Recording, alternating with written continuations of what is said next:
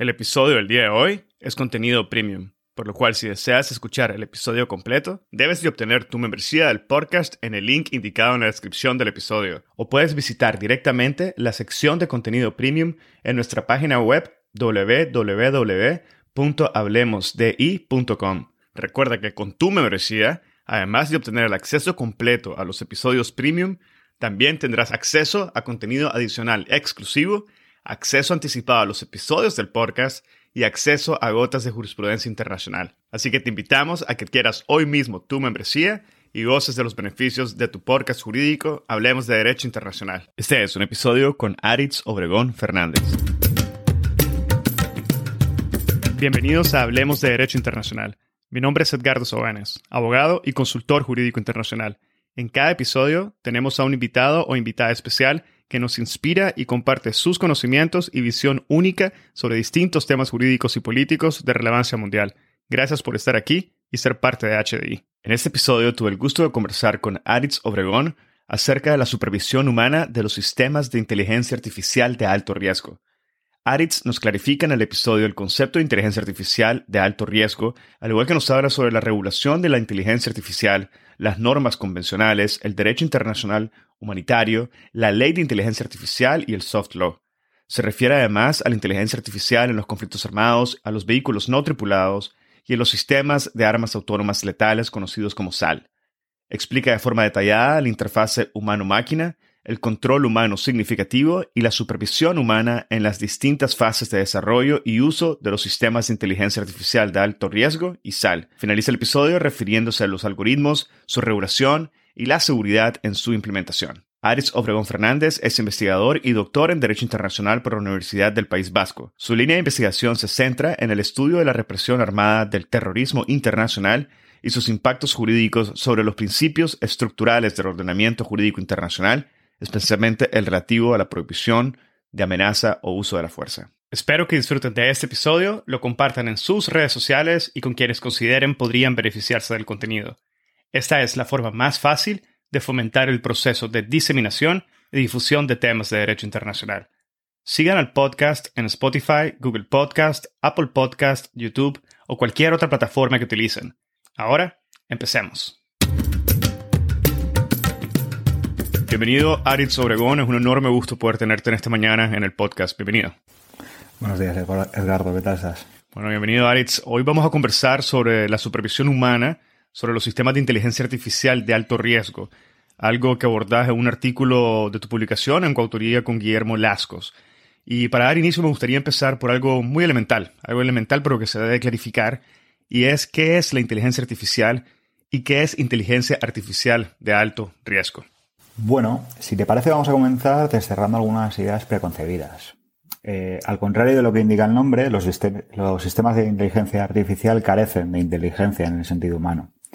Eh, la literatura, ya sea libros como Yo Robot, de Asimov, o el cine como películas, eh, la, clásica, ¿no? Juegos de guerra, o más recientemente El Soldado de Invierno, nos han hecho pensar en un escenario distópico en el cual una superinteligencia artificial superaría las capacidades de los seres humanos y, y para más Inri se rebelaría contra nosotros, eh, configurándose como una amenaza existencial.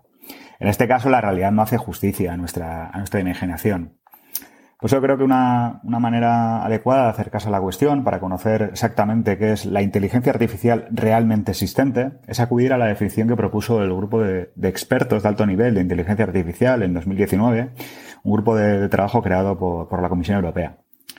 Este grupo eh, definió los sistemas de inteligencia artificial como sistemas software diseñados por humanos que, dado un objetivo complejo, actúan o bien en el mundo físico o digital, percibiendo su entorno mediante la adquisición de datos, que interpretan, estén estos eh, datos estructurados o no, razonando sobre el conocimiento o procesando la definición derivada de, estos datos y después decidiendo la mejor acción o las acciones a realizar para lograr el, objetivo establecido por, por los humanos.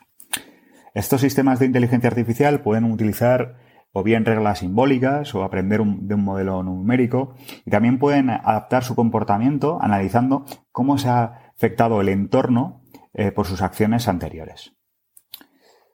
Si buscamos una definición de un carácter jurídico más robusto, yo creo que es oportuno acudir a la, propuesta de reglamento del Parlamento Europeo y, del Consejo eh, Europeo en el que se establecen eh, las normas en materia de inteligencia artificial para la Unión Europea, comúnmente conocida como Ley de Inteligencia Artificial.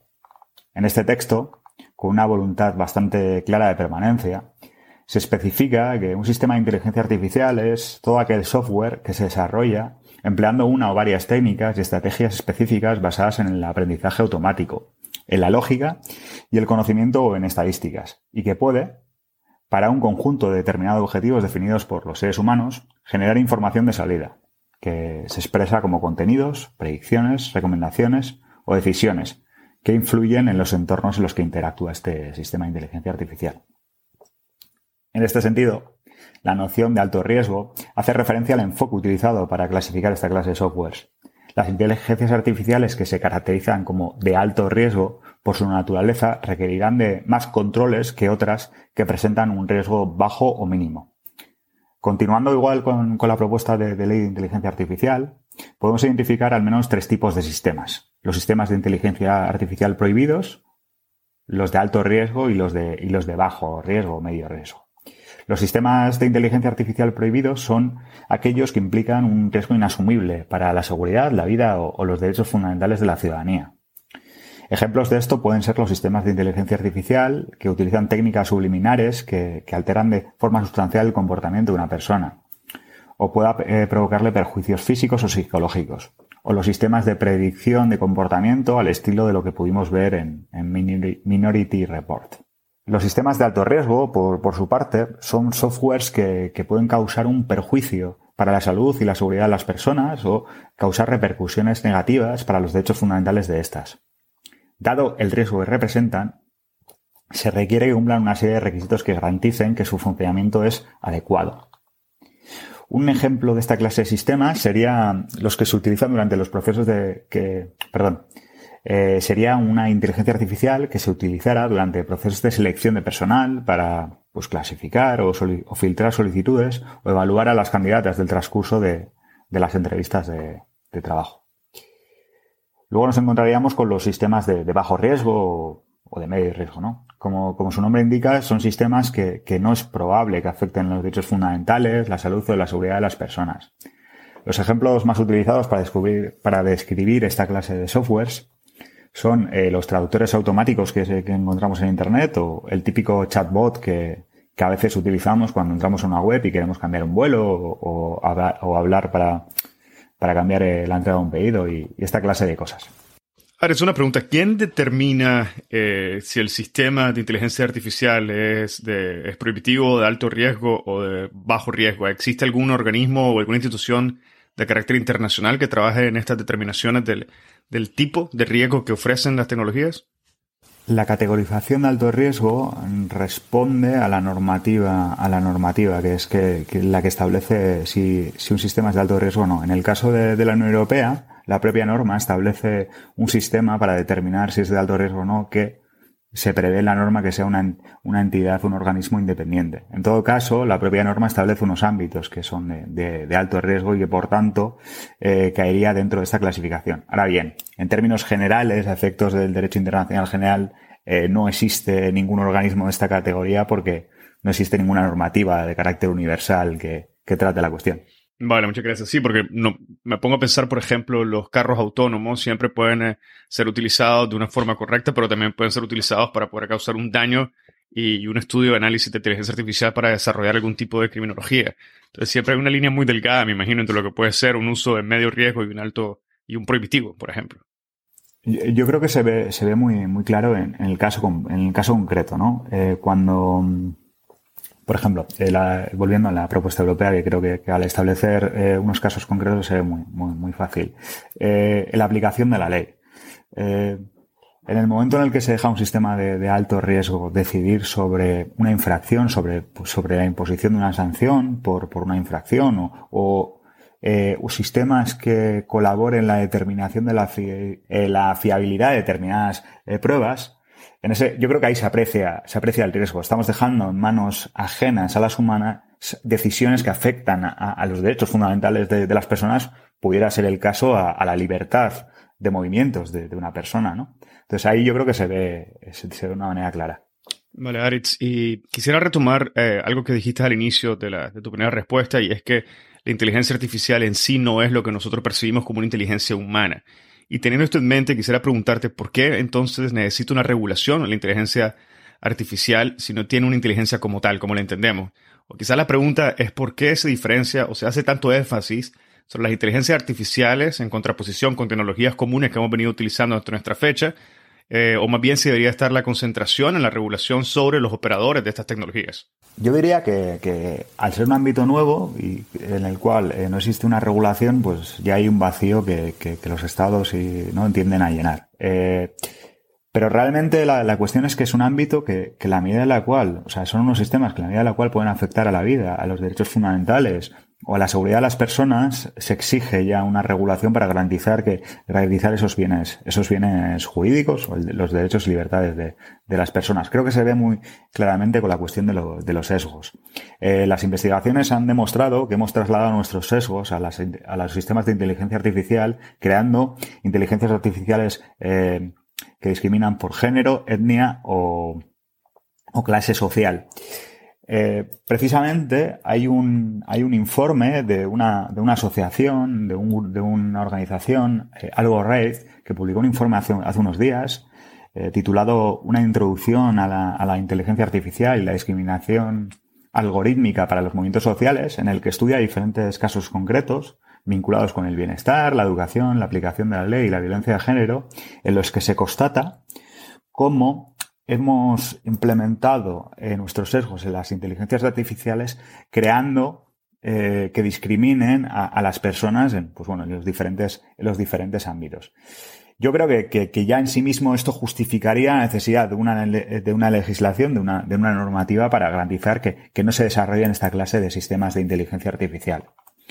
No obstante, yo creo que aquí sí hay que poner el, acento, eh, no bastaría con, eh, legislaciones nacionales o estatales, en la medida en la cual eh, las inteligencias artificiales son productos que globalizados se requiere una, normativa de carácter internacional. De hecho, la UNESCO parece, bueno, parece que ha abierto un, camino ¿no? con, con la recomendación sobre inteligencias artificiales éticas que aprobó el año pasado. Y basándonos en lo que nos acabas de mencionar y ya enfocándonos en el aspecto estrictamente jurídico, ¿cuáles son las normas o si existen normas convencionales o de soft law que actualmente regulen los sistemas de inteligencia artificial? ¿Existen? Y si fuera, ¿cuáles son? Claro, como, como, decía, como decía antes, a día de hoy no existe un gran tratado internacional universal sobre la inteligencia artificial y, de hecho yo no creo que sea que exista una perspectiva clara de que, de que se acabe elaborando uno. El, el ámbito del ordenamiento jurídico en este, ámbito, este ámbito del ordenamiento jurídico todavía está muy disperso y, está jurídicamente muy poco desarrollado. Sí es cierto que hay un grupo, hay un gran número de documentos que, proponen guías de conducta o, un compendio de recomendaciones, eh, fundamentalmente atendiendo al carácter ético de la cuestión. Como, como decía, la, recomendación sobre la inteligencia artificial de, la UNESCO o una guía de buena, o la guía de buenas prácticas para el uso de la inteligencia artificial ética realizada por un conglomerado de empresas que, entre las que están Google, Microsoft, IBM y Telefónica, pero realmente estos no se configuran como textos de, soft law. De hecho, yo diría que, lo más cercano a una norma de soft law que, tenemos es el, texto específico sobre los sistemas de, armas autónomos letales que, que, se aprobó en 2019 por, por los estados que conforman el, el, grupo de expertos gubernamentales sobre los sistemas de de armas autónomos letales. Pero realmente, más allá de este documento específico, eh, no hay una, no hay una, no hay un texto de soft law que, aborde la cuestión. Si nos encontramos numerosas propuestas, pero yo creo que no tienen un, carácter jurídico muy, muy claro. En este sentido, eh, yo diría que, la organización internacional que con más ahínco está desarrollando una regulación de hard law sobre inteligencia artificial sería la Unión Europea. Eh, si bien es cierto que la propuesta de ley de inteligencia artificial todavía no, no está aprobada, eh, sí es verdad que, la Unión Europea ha aprobado pequeñas menciones a la inteligencia artificial en una multitud de directivas y reglamentos que tratan temas muy dispares. Pues estamos hablando del mercado de los vehículos, la seguridad de los juguetes o el ámbito de los sensores. Arit, ¿sería posible eh, destacar quizás algunos de los elementos que se rescatan eh, en estas recomendaciones, en estos documentos legales que han sido aprobados. Y si fuera también posible, yo sé que lo has mencionado, pero me gustaría entender un poco mejor cuál es el objetivo en sí de la ley de inteligencia artificial. Parece que cuando hablas de inteligencia artificial estás hablando de automóviles, dijiste juguete, estamos hablando de armamento. Es una cosa tan amplia que todavía no logro visualizar cómo se pretende o en qué dirección van las conversaciones actualmente para poder llegar a una regulación bajo un marco tan grande de inteligencia artificial. No sé si nos podrías ayudar a entender esto un poco mejor. Desde una perspectiva general, desde una perspectiva macro, nos encontramos con, textos de, con propuestas de, guías de conducta y de recomendaciones que tratan de abordar la cuestión de la, inteligencia artificial desde un aspecto ético, estableciendo una serie de parámetros a través de los cuales los proveedores de, sistemas de inteligencia artificial pues desarrollarían de forma ética esta, esta tecnología. Eh, pero realmente hay, hay, muy buenas intenciones, pero, pero pocas concreciones. Es verdad que la, que la Unión Europea igual es la, igual no, es precisamente la organización internacional que con más ahínco está abordando esta cuestión, eh, proponiendo un, un, texto que si bien todavía no está aprobado, bueno, eh, está en camino, en camino de ello. La ley de inteligencia artificial de la Unión Europea no trata todas las inteligencias artificiales, solo aborda las que entiende que son de alto riesgo. En este sentido, la propia, la propia norma, que tiene como fin eh, regular la introducción en el mercado, la puesta en servicio y la utilización de los sistemas de inteligencia artificial, eh, lo que hace es, en primer lugar, eh, identifica cuáles son los, sistemas de inteligencia artificial prohibidos, es decir, que no se van a poder utilizar ni comercializar en el marco de la Unión Europea. Como decíamos antes, son sistemas que se consideran inaceptables porque no respetan los valores de la Unión Europea. Eh, el ejemplo al que nos referíamos antes, ¿no? Un sistema de inteligencia artificial que tenga, que utilice técnicas subliminares que trasciendan la conciencia y puedan manipular o causar perjuicios a una persona. Ahí, ahí eso, la Unión Europea considera que, evidentemente ese tipo de inteligencia artificial no es, no respeta los, valores de la Unión Europea y por tanto debe estar prohibida. Pero este no sería el, elemento fundamental de la norma. El elemento fundamental es la identificación de los sistemas de, alto riesgo.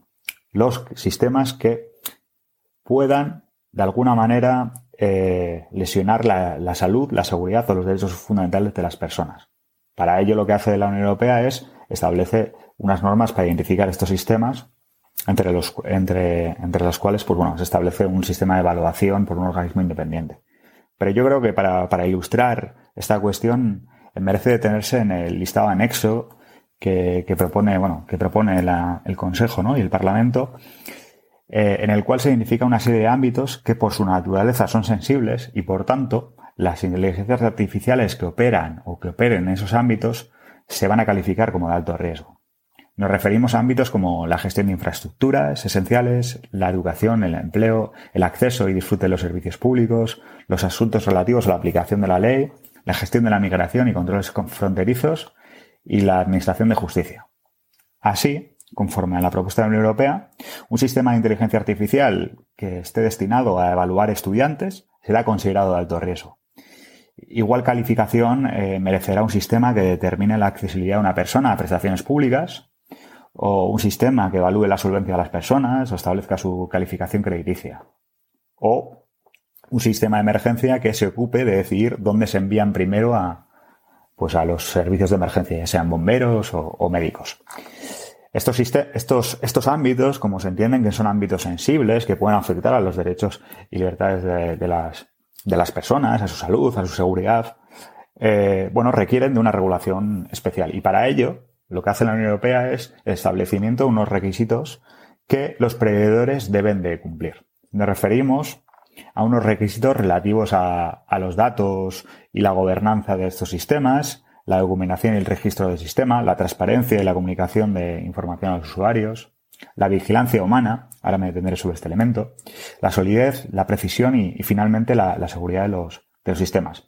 Es decir, se establecen un gran número de requisitos eh, que los proveedores de estos sistemas, las empresas los agentes que, desarrollan y producen estos sistemas, pues deben, deben garantizar. Entre ellos, decía, la vigilancia humana. ¿no? La vigilancia humana es el sistema de gobernanza que ha aprobado la Unión Europea para tratar de eh, reducir los riesgos a la salud, la seguridad y los derechos fundamentales que puedan surgir eh, en el funcionamiento normal de un sistema de, inteligencia artificial de alto riesgo o cuando se dé un uso individuo que sea razonablemente previsible.